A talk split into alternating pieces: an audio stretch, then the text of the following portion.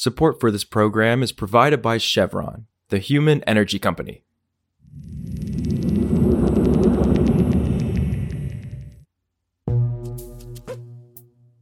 This is Politico Energy. I'm Catherine Morehouse. The U.S. Securities and Exchange Commission is widely viewed as the world's leader in financial regulation. But the SEC may find itself in the passenger seat when it comes to corporate climate disclosure regulations. So, around the world, I've been tracking local and national governments enacting laws that make corporations account for their carbon footprints. But the SEC still hasn't finalized its own rule, which it proposed back in March 2022. That's Politico's Jordan Wolman. And that's right, he said 2022. These sort of factors are just raising a lot of questions about the SEC's standing in the world, why it hasn't finalized its proposal, and ultimately how its rule will align with others around the world. Today, we chat with Jordan about those questions and why the SEC is trailing behind on corporate climate disclosure. It's Monday, November 20th.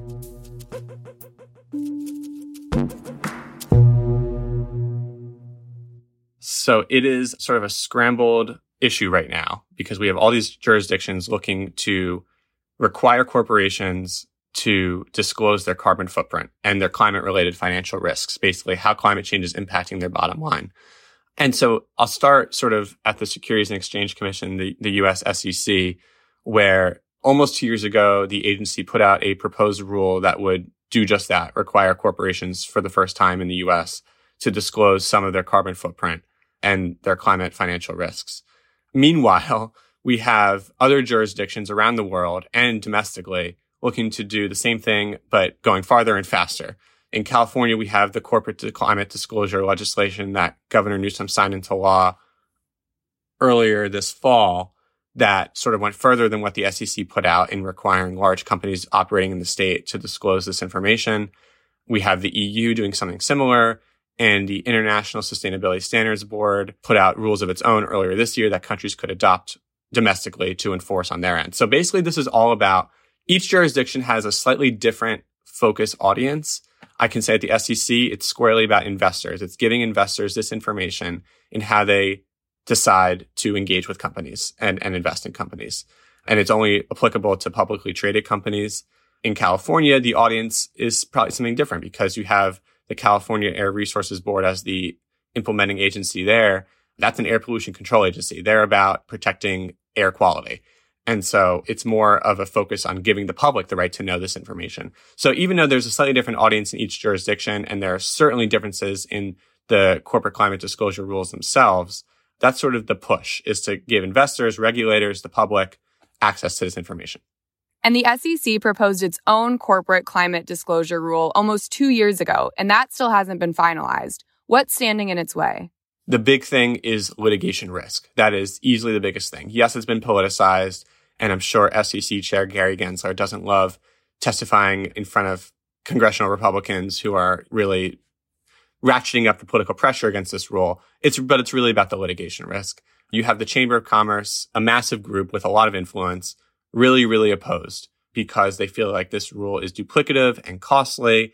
In fact, I'll, I'll give a, a, pretty funny example. I was at a, a, Chamber of Commerce event last month where Gary Gensler was invited to speak on this rule. And he actually was joking with the moderator, who's a high ranking person at the chamber, joking with him saying, you know, have you sued us yet?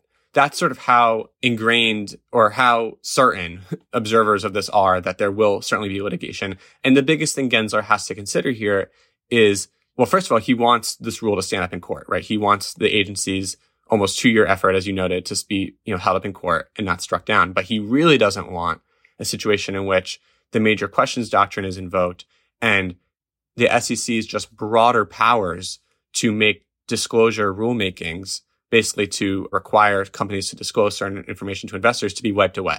He doesn't want all the other agencies' work to be wiped away in the process in litigating this rule.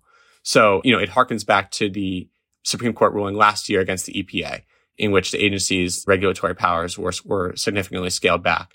And so he doesn't want a situation where the SEC is subject to that same sort of scrutiny. And you're reporting that because the SEC hasn't finalized its own rule, that that's raising big questions and concerns about its leadership on these issues. So, what could that mean for the corporate climate movement more broadly? So the big questions here are how aligned will the SEC be with these other disclosure rules coming out of California and Europe and any other countries that adopt the rules out of the ISSB? And so companies want this to be simple for them. I mean, that makes sense. This is a complex issue in itself, you know, calculating your own emissions, especially when we get into scope three, which is the emissions from your supply chain, right? That can be very thorny and complicated. So the SEC doesn't want to put such a heavy, heavy burden on businesses where they have to sort of file very different disclosures for the different jurisdictions in which they operate.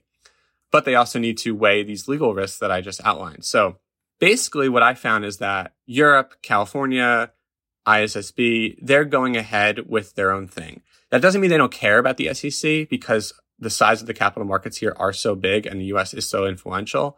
But at the end of the day, you know, these other jurisdictions can't really rely on the SEC to put out a rule that is ambitious enough and stringent enough to align with their own jurisdiction's rule. So sort of a, a scramble right now. And unfortunately, we'll just sort of have to wait and see what the SEC puts out when it does and see how it, how it stacks up to these other rules. You know, companies are very concerned that they could be in a situation where they have to file, you know, very different disclosures for different jurisdictions. And that could only increase their legal risk on their end if they get something wrong or anything like that. So it's sort of a, a global landscape that's still evolving, I would say. So, can you tell us anything about when this rule is expected to come out and how strong or not strong it will be at this point? Yeah, timing of the rule is the million dollar question, I think, in Washington right now, or at least on my end, it is. No one really knows. I mean, there's just been whispers that it was going to come out before the end of this year. I think that was increasingly unlikely for, it's pretty unlikely now, I would say, and partly because there was so much tumult in Washington around the government shutdown, speaker fight, and, you know, now we're sort of starting to get into the holidays and it looks unlikely. So the best I can say is I think it would be next year sometime, but it's pretty much a mystery right now.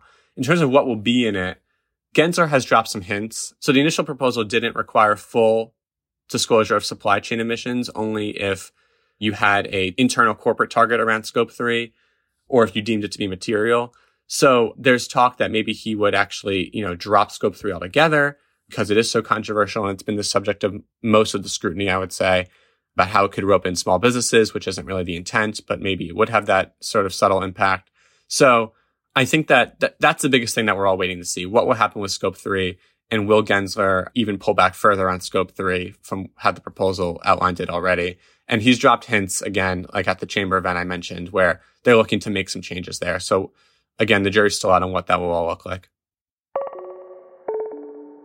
Also, the Environmental Protection Agency may revise its sweeping power plant carbon rule to avoid hurting grid reliability. The supplement released on Friday was triggered by concerns raised from small businesses during a review of EPA's May proposal. But critics have also been saying for months now that the rule could cause power system problems by forcing fossil fuel plants to shut down before replacement generation can be built. The supplement also raises the possibility that requirements could be eased for power plants being built for rural electric cooperatives. For more news on energy and the environment, subscribe to our free newsletter at politico.com slash power dash switch. And subscribe to Politico Pro to read our morning energy newsletter. Some of the music in today's show was composed by the mysterious Breakmaster Cylinder. And that's our show. I'm Catherine Morehouse, and we'll see you back tomorrow.